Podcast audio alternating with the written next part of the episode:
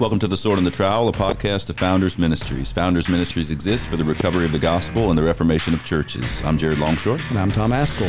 Thanks for listening to The Sword and the Trowel today. A big thank you to our fan members. That is our Founders Alliance membership. Thanks for your monthly support. Uh, we are very encouraged in this season. All sorts of content is being produced. And one thing we're very excited about is the forthcoming book, By What Standard? So we produced a Cinedoc not too long ago.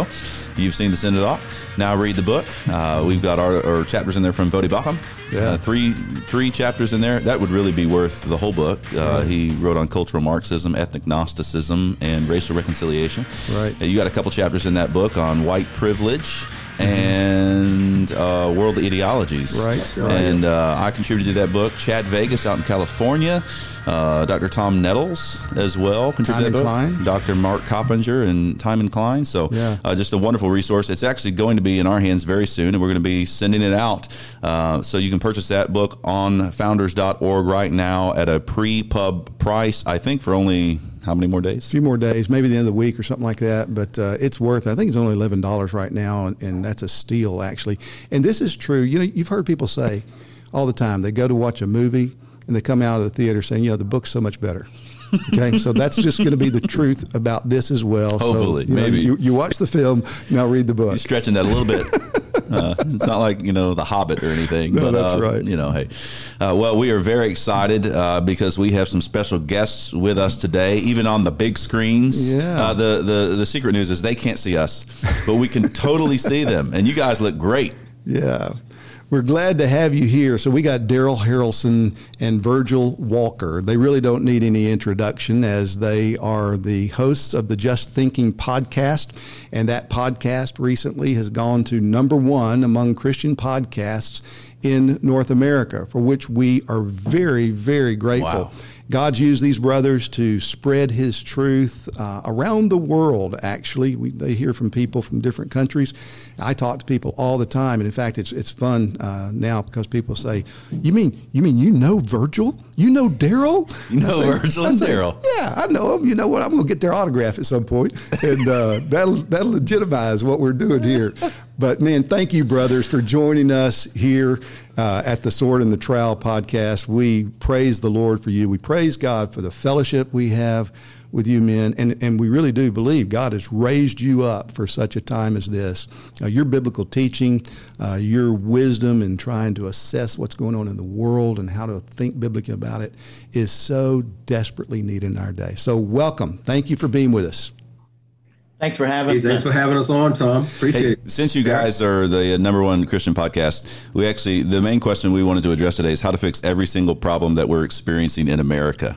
Right. we figured that'd be a softball for you That's guys. Right. Come on. Yeah.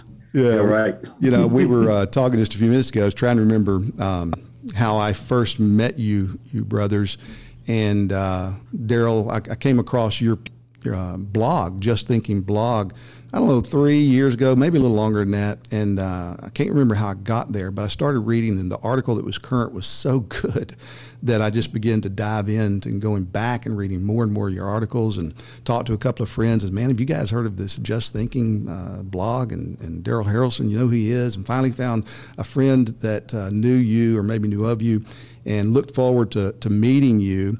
And we had that opportunity for the first time face to face two years ago uh, in Atlanta, and that was a, a wonderful time of fellowship that uh, I enjoyed with you then. And Virgil, uh, I knew about you through a family that's in our church, the Pulse family, that uh, came from Omaha, and the congregation that you serve now in an associate pastor role.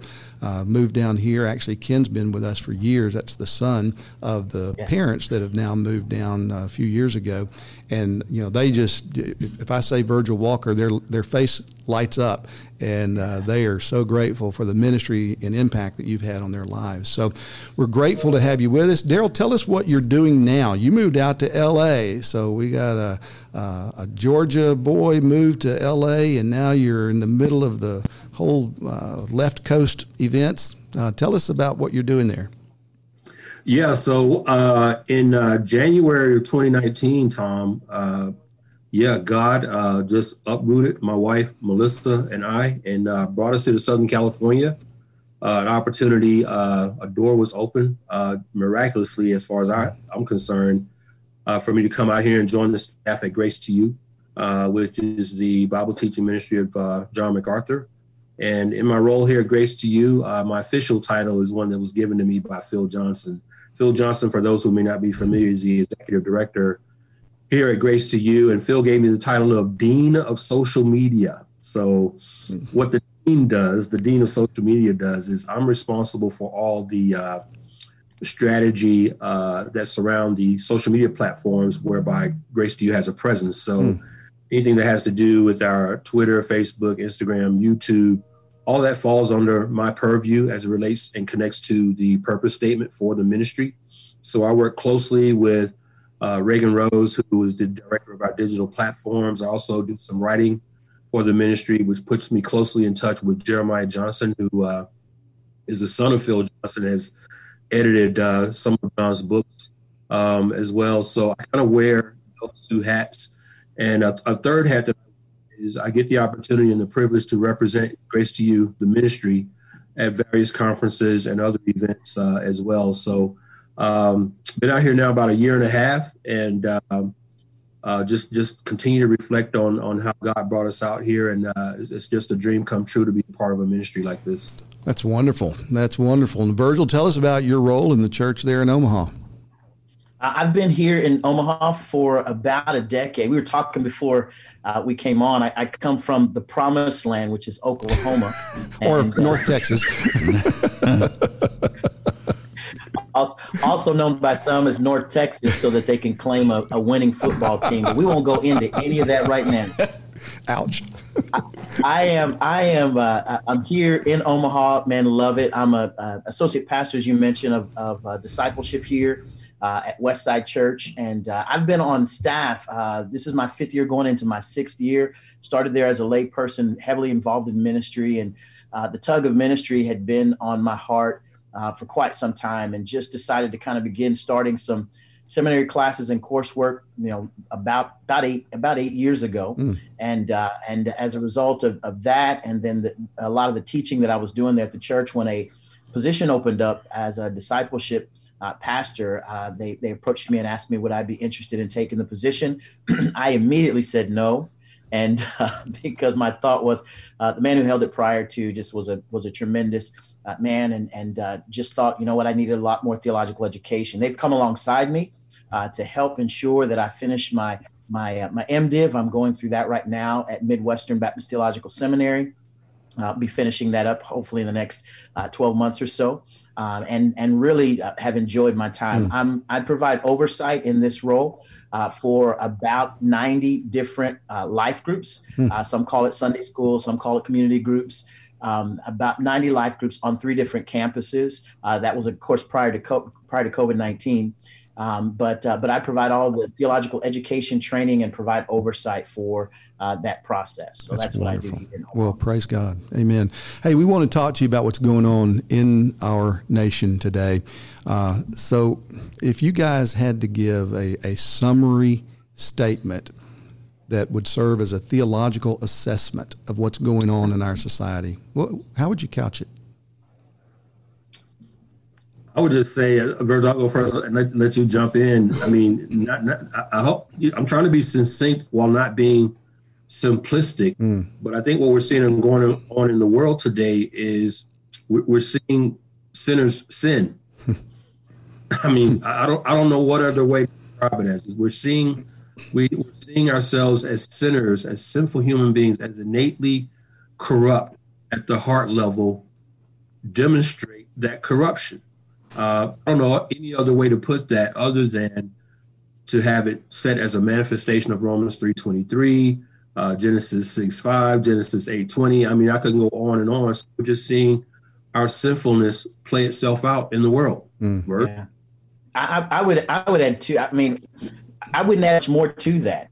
And and I think I love the way Darrell opened with being succinct without being too simplistic. And that is simply, um, you know, as, as, I kind of reflected on on that uh, by, by way of just kind of preparing this morning, my thought was, this is what we're seeing in our culture is not new.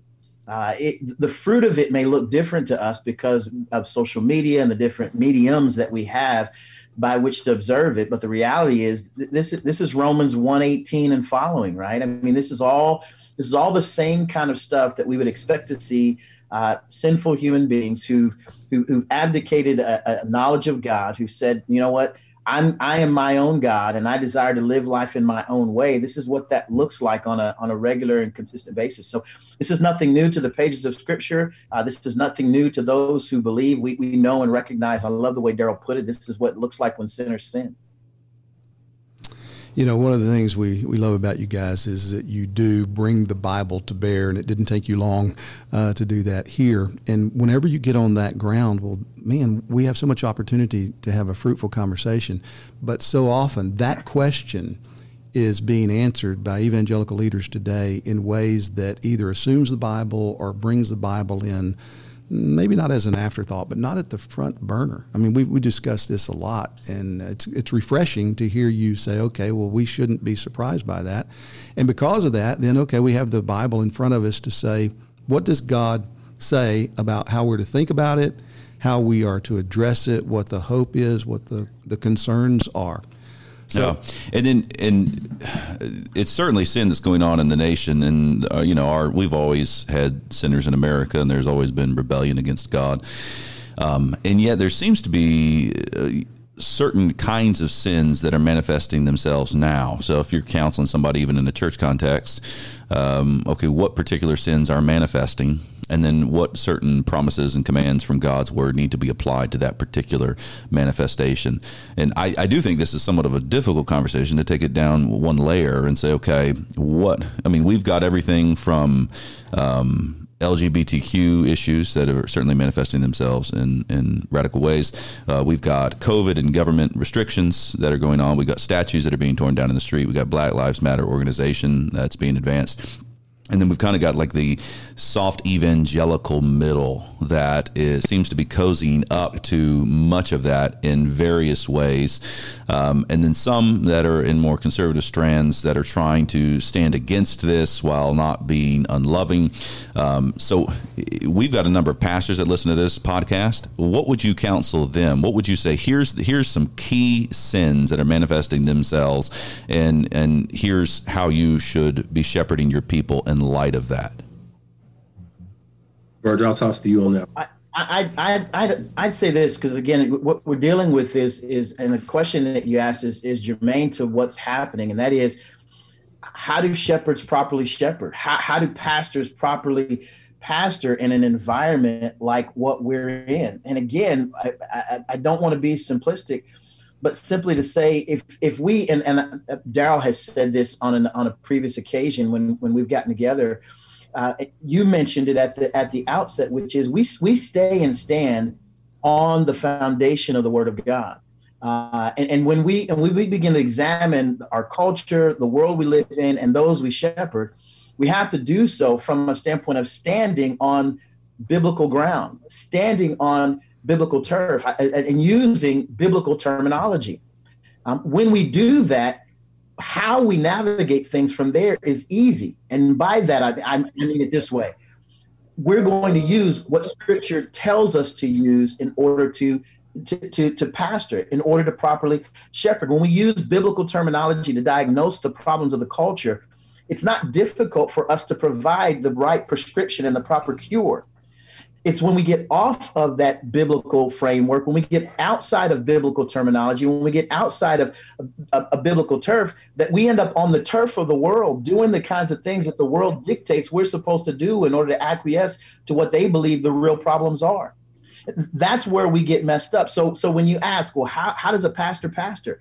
I don't think a pastor pastors any differently than any pastor in previous times would pastor based upon the truths of what the Word of God says. Uh, we should be confused about it. While while the fruit of sin may manifest itself differently, we know the root of the issue is indeed sin. And since the root of the issue is sin, we have the prescription for its cure, which is found in the Word of God. Joe, you, you want to add anything to that? Yeah, I think that's very well said, uh, Virg. You know, I'm, I'm thinking, and, and uh, I would, I would um, I would, just offer uh, to the manner in which the question was posed. I would just offer this. Um, I don't think, I really don't think that we're seeing any different manifestation of sins in the world today at all. Uh, what's happening is is that with advancements in technology and media and whatnot, the instances of those sins is being observed, experienced by exponentially more people than has been previously. So, for instance, you've got a channel like this. We're using a virtual channel like Zoom, and with social media now, everything is instantaneous. All right. So let's look, let's go ahead and uh, uh go back uh, on, on the clock, the clock of our calendar for just a second here. There's always been ethnic prejudice, okay, in this nation. There's always been uh, what people will call senseless murders of human beings, which, when you look at those instances with, with through the lens of scripture, none of it's sens- senseless. I've always said there's no such thing as a senseless murder. When you look at the depravity of the human soul, every single murder makes sense. It's, it's what sinners do. It's what we do. So when you look at when you look at what's in the world through the lens of Scripture, and you have to do, I thought the, the, the, the Jared made made a great point, uh, or, or, it may have been Tom who was saying, well, what we're seeing a lot of pastor do, pastors do is bring the Word of God as, as sort of a secondary or tertiary uh, addendum to uh, the message that they're trying to convey to society. Okay, when you do that, when you do that, what you do is reduce the gospel to just another moral, ethical set of rules. Uh, I was reading the Quran the other day. Yes, the Quran. I was reading the Quran the other day. And it's interesting that the Quran also speaks to the matter of injustice. The Quran teaches uh, Muslims to practice justice, fairness, to do good works, etc. Now, what the Christian has to understand, the pastors have to ask themselves this question too: what, Why is the gospel the answer to these these issues that we're seeing in the world? Why is the gospel the answer?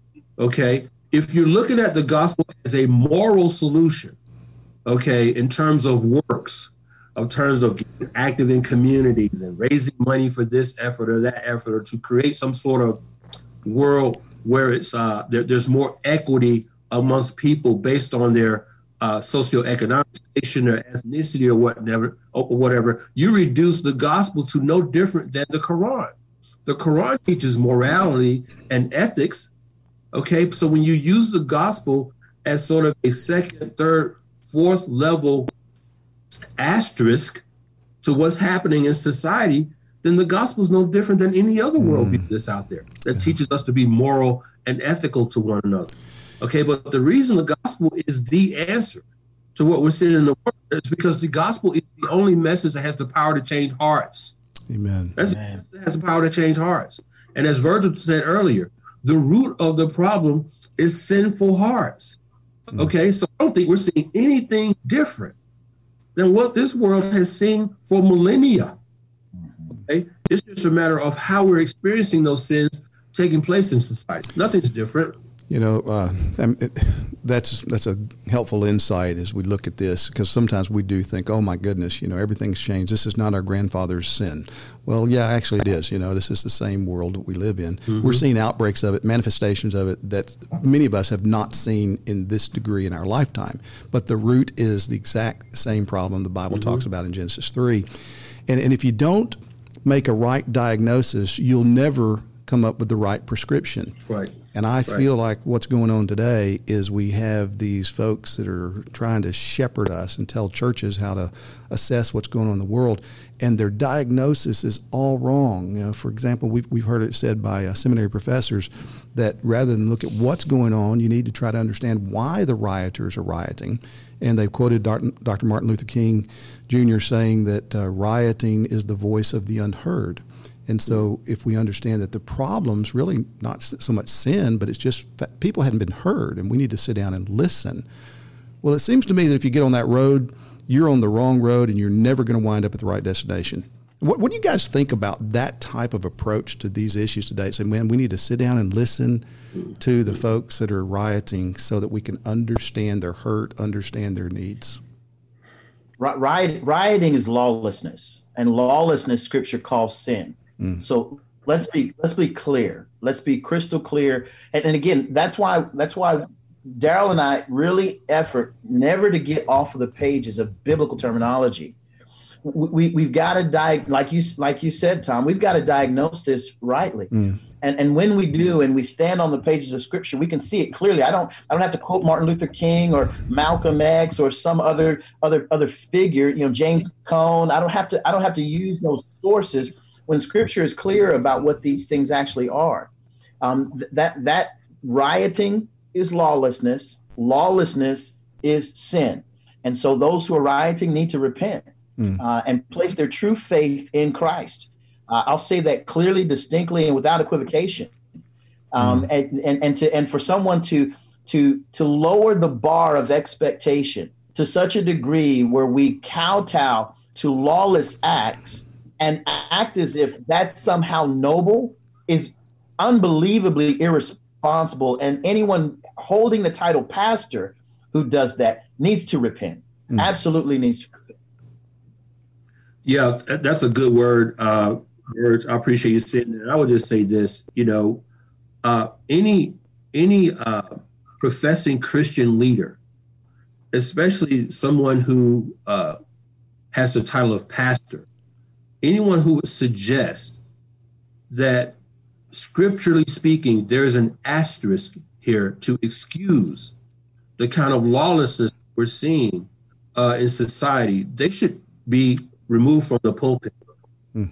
Uh, th- there is no, there is no, uh, there are no loopholes in scripture with respect to this kind of behavior.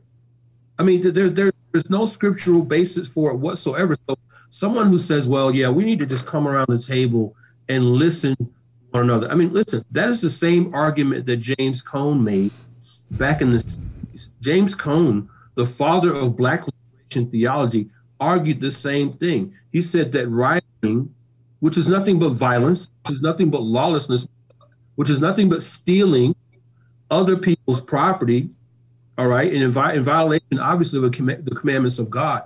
James Cone argued that uh, rioting was a form of, of a form of uh, revolution.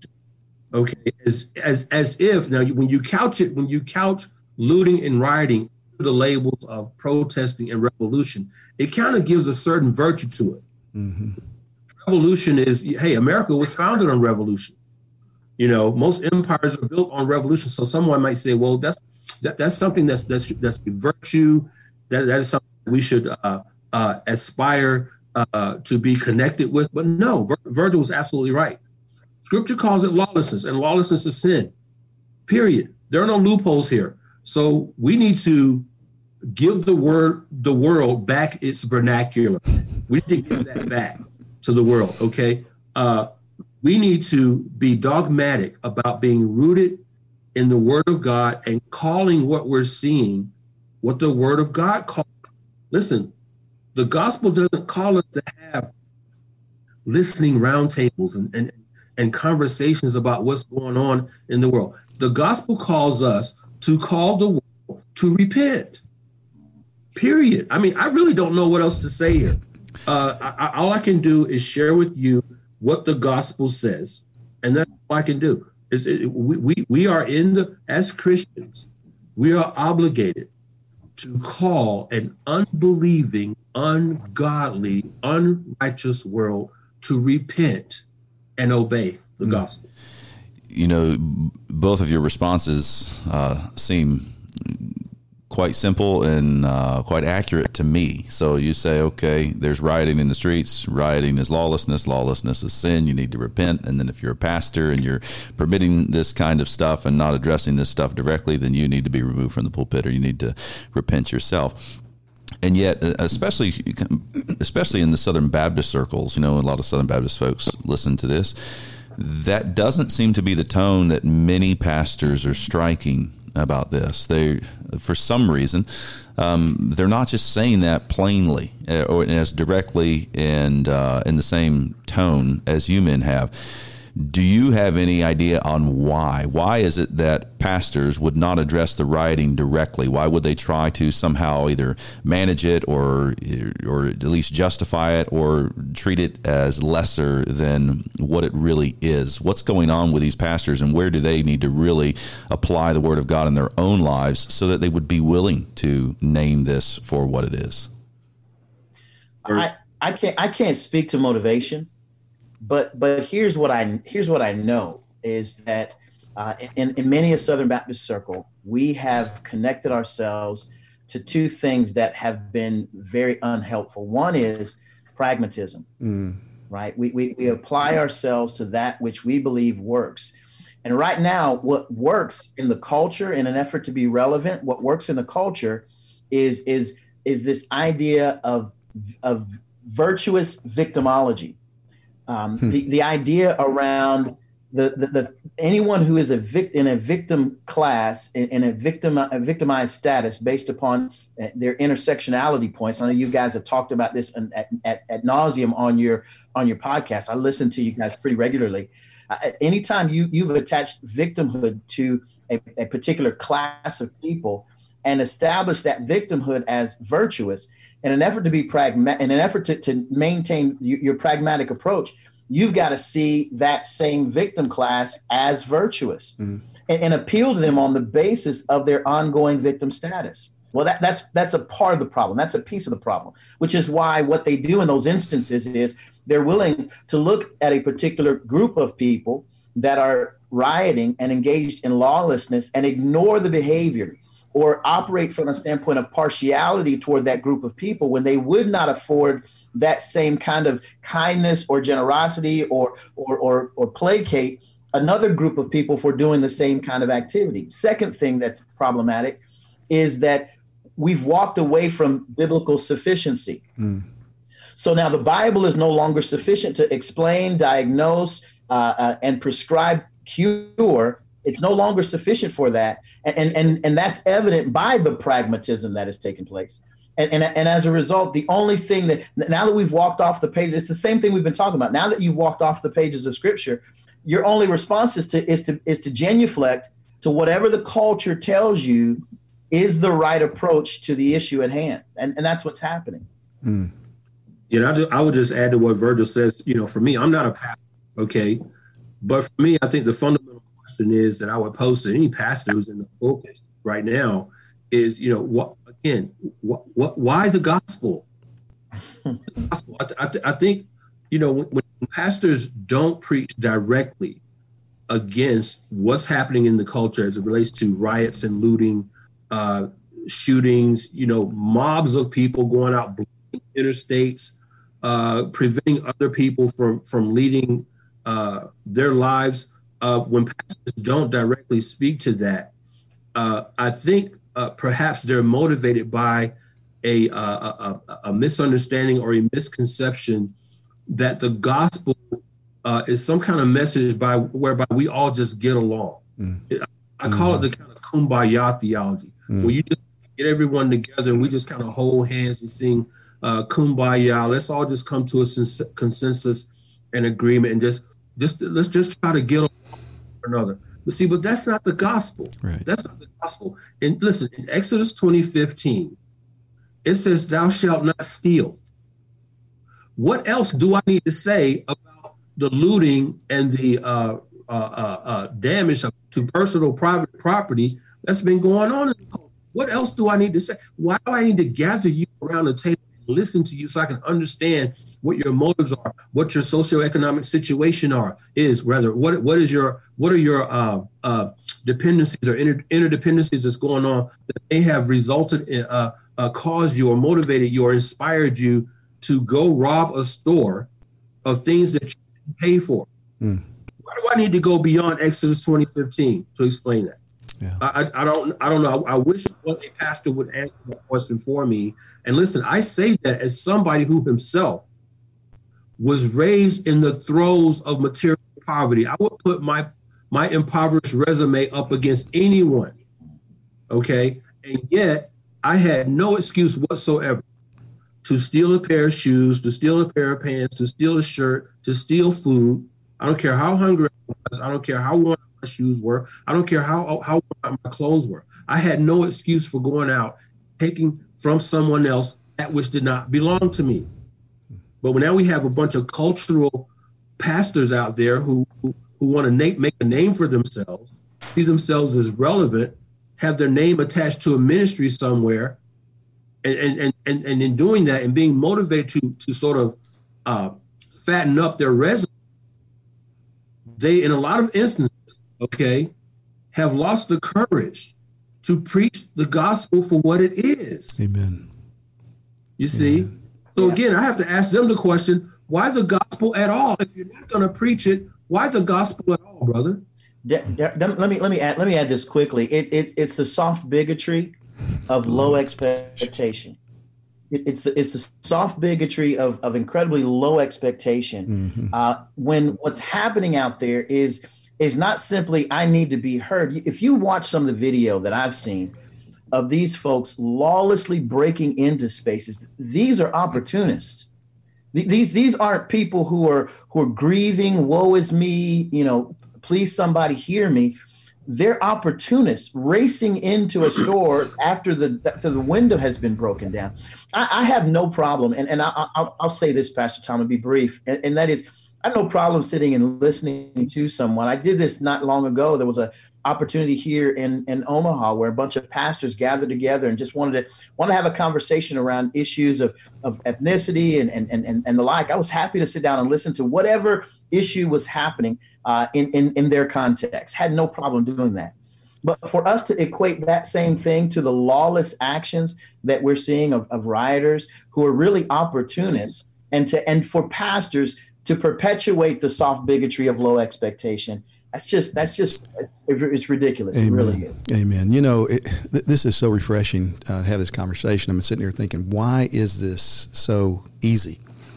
And it's easy because we've got four men here who are pre-committed to the Word of God, and we're willing to talk on the basis of that. And yet, having conversations about race and the racial tension, racial divides in our nation, it's volatile. It's volatile, and uh, you know, you feel like you're walking in a, a minefield. Um, Jared and I have talked about this a lot, just our own experiences. He grew up in a small town here in Florida, and you know, it was very much uh, uh, three or four different races that were all together, and you didn't really think much about being uh, in a in that type of context. Uh, I grew up in a time when man racial riots were common in my town, my high school, and we we had all police there all the time. And I was trying to be a peace broker as a Christian during those days, and so I, I have a lot of of memories and issues I had to work through uh, growing up with that. And to hear the the language that's thrown around, you know, I, I hear the names you guys are called and the names that, that we and guys like us that, that aren't black are called by folks who think they're standing on some kind of higher virtual ground, virtue ground, it grieves me. And I want to understand, I want to listen, but I come to a point where I want to just tell these folks, look, uh, we're not even practicing the same religion, and I don't, I don't know where you're coming from, and I feel like we're moving more and more to that point within some of the voices, trusted voices in evangelicalism. I just want to say, look, I don't know your religion, but we got a book, and we want to try to stay on the book. I mean, you guys, y'all get this. I mean, you, you know, again, I've seen it online. I'm sure you have too. Uh, well, yeah. So what? You have uh, Darrell and Virgil on. So what? They don't really represent authentic blackness. So, what do you what do you say to that? I mean, where how do you respond in a Christian way that is is is forceful, appropriately forceful, and clear and gracious? I'm I'm I'm smiling because I know what Darrell is going to say. I already know I already know what he's going to say. Yeah. So, um, you know, it's it's it's just interesting. I mean, you're right, Tom. Number one, Virgil and probably called every ethnic epithet in the book. Yep. Um, you know, over the years, uh, for, I'll let Virgil speak for himself. But my own personal experience is that uh, no one white has ever called me coon. No one white has ever called me house nigger. No one white has ever called me Uncle Tom. No one white has ever sell out. Hmm. Okay, every time those those uh, pejoratives have been has been used have been used against me is is from is when someone but someone who looked like me, Hmm. Okay? someone whose melanin was similar to mine. Okay, I've never had experience with someone like you, Tom, or or you, Jared, of anyone uh, of, of your melanin persuasion refer to me by any of those labels. But this idea of this idea of blackness, I mean, l- listen, all it takes in society, right, uh, it, for for uh, for these sort of ideologies and philosophies to to rear their ugly heads against right socio sociocultural trigger. In this case, here in 2020, sociocultural trigger was the shooting of George Floyd. Mm-hmm. I don't know what uh, uh, this idea of blackness has to do with George Floyd being dead. Uh, but you can, when you've been through enough of these, like Virgil and I have, you come to understand that the narrative is always predictable, it is subjective, and it's cyclical. Cyclical meaning there's always an incident that occurs that raises the narrative up again. And then over time, that narrative disappear. Okay, I was sharing with Virgil the other day. It's interesting to me that the day before George Floyd was murdered, Aunt Jemima pancakes and syrup were just fine. Uh, Eskimo pies were just fantastic. Uh, these statues that are now being torn down, they were all, there, there was nothing said about, they were all secure in their places. But now with George Floyd being murdered or killed because the case is still being adjudicated, um, all of that now is is uh, is, is is somewhat uh, uh, in question. Mm-hmm. But this idea of uh, blackness is one of those narratives that comes up every now and then when the right sociocultural trigger is pulled. Um, I don't identify with this idea of blackness because it is no different. people who argue for blackness, they're just as guilty of stereotyping black people. Amen. As someone of an other ethnicity is or would be. And that is what the that, that is listen, we're still fighting those stereotypes today. Right.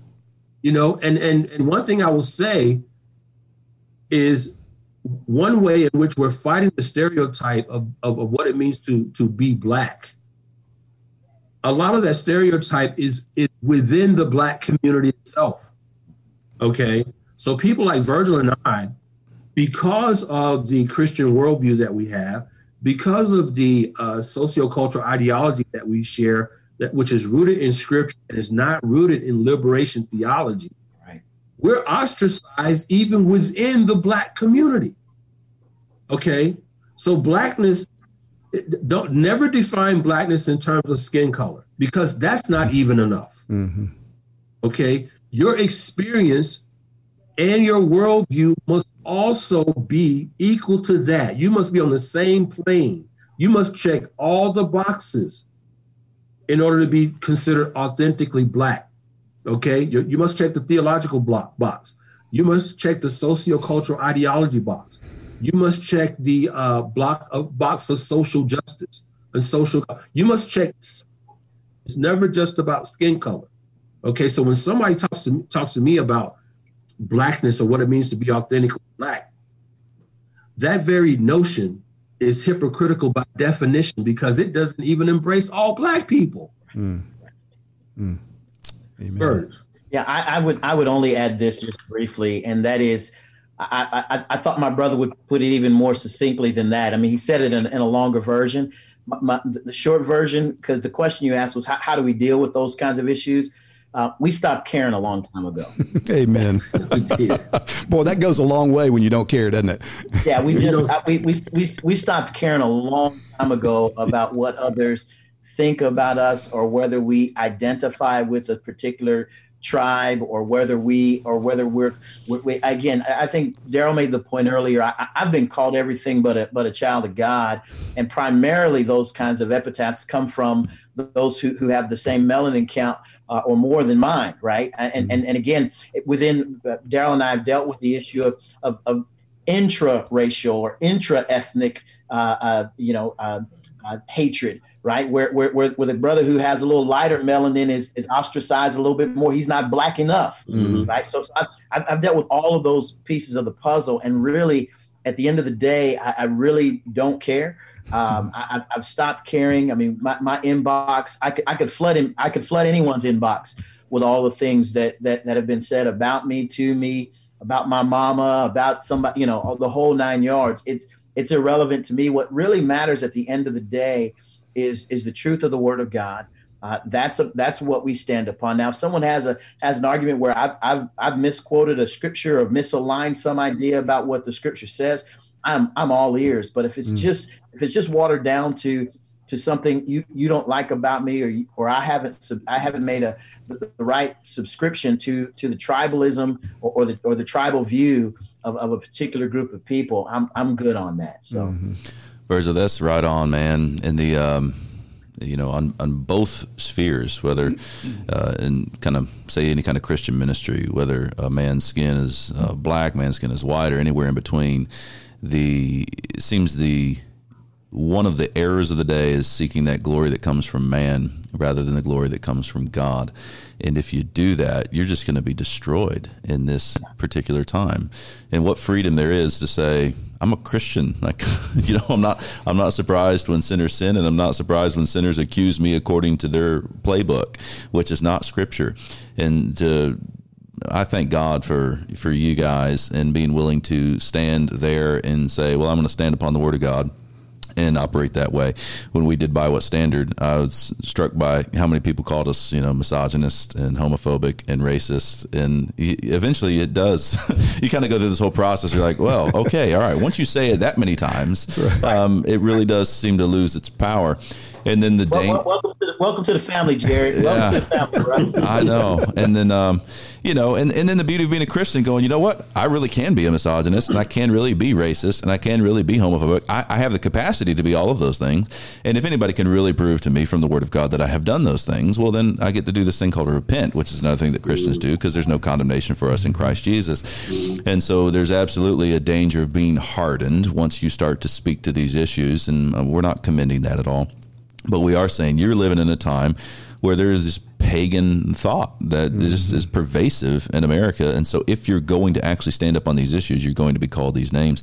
And I, I, I believe we need many, many, many more men that are willing to do it. I'm, I'm a bit concerned about how small the circle is. It's kind of like a cave of Adullam kind of thing. You know, it's like here we are, and there, here's the distressed and the debt ridden guys that are all gathering together and trying not to bow to uh, Emperor Saul. But we do need more men to actually go through the process of speaking up on these issues, getting punched in the mouth a number of times, not bowing the knee to Caesar, and then continuing to press on in grace and truth. And you guys model that. So thank you so much for what you're doing. Yeah. Jared, thanks for that. Let me let me just interject and say this. I completely 100% agree with you. Uh, you mentioned at the top we we had, had the privilege of being in the, the, the number one Christian podcast in, in the nation. And uh, we're honored by that. But at the same time, Darrell and I both have, have expressed concern about that, mm. right? Because mm. what, it, what it says to us on the one hand is we know what we're standing on, and we're standing on the word of God. What, what that also says is that there are a lot of people who want to hear the truth, who are racing to those handful of places and spaces where that kind of truth is being expressed.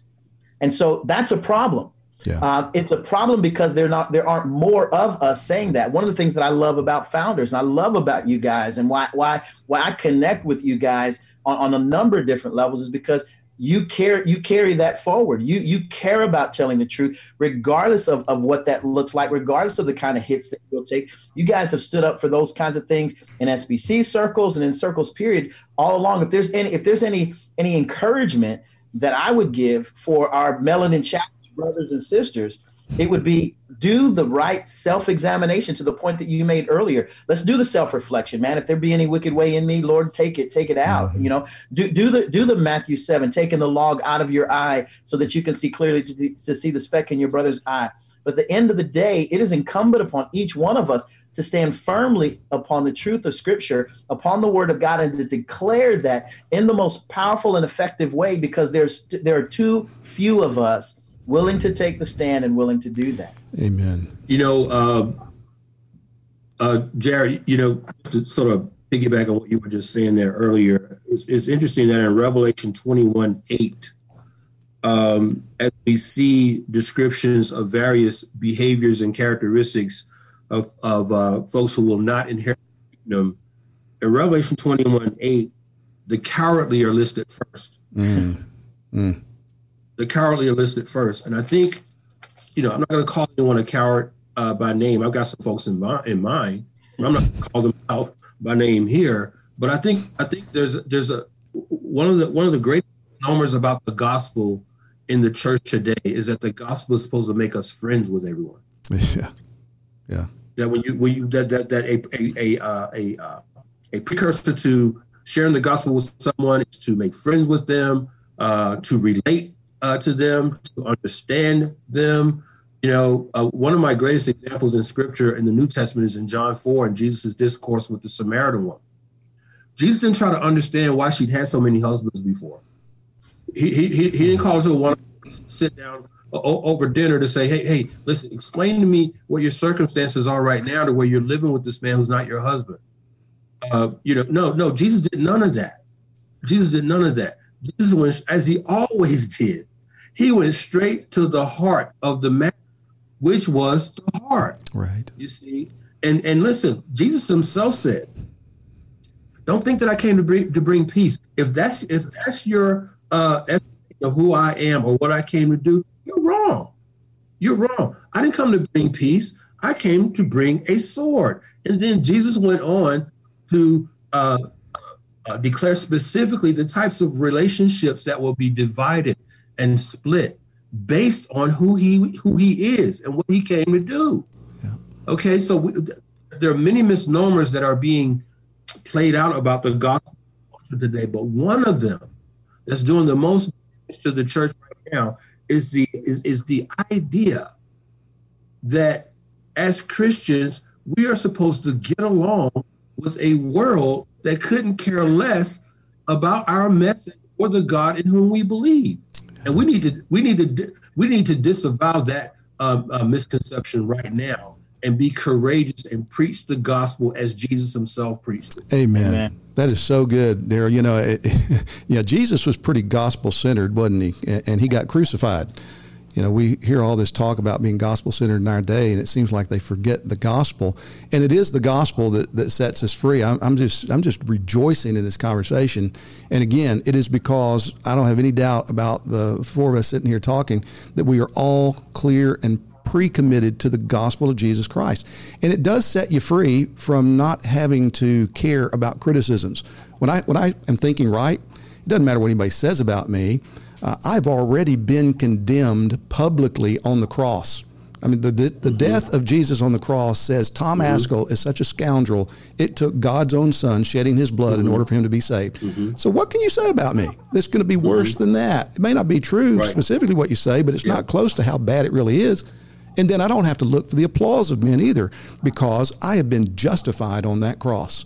And God has accepted me for the sake of my Savior who shed his blood. So if I've already been condemned and I've already been justified, then I'm free. I don't have to, to bow and scrape for the uh, applause of people, and I don't have to kowtow whenever they start condemning me. And I, mm-hmm. you know, I just, I mean, you guys, we're having this conversation because we all believe that.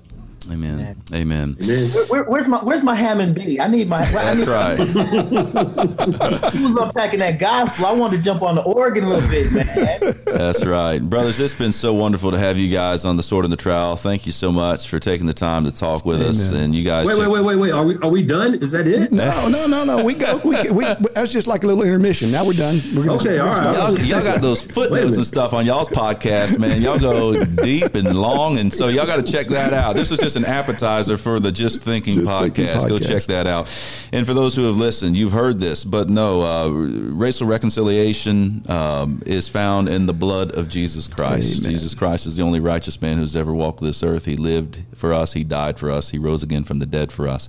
And in Him we find forgiveness of sins, we find reconciliation to God, we find reconciliation with one another. And we, uh, these four men here, that including myself, that have been talking about this, want you to know that. Trust in the Lord Jesus Christ, repenting of your sins, and you will live and you will find life truly. Thank you so much for listening to the Sword and the Trowel today, and we look forward to seeing you next time. Thanks, brothers. God Thank bless.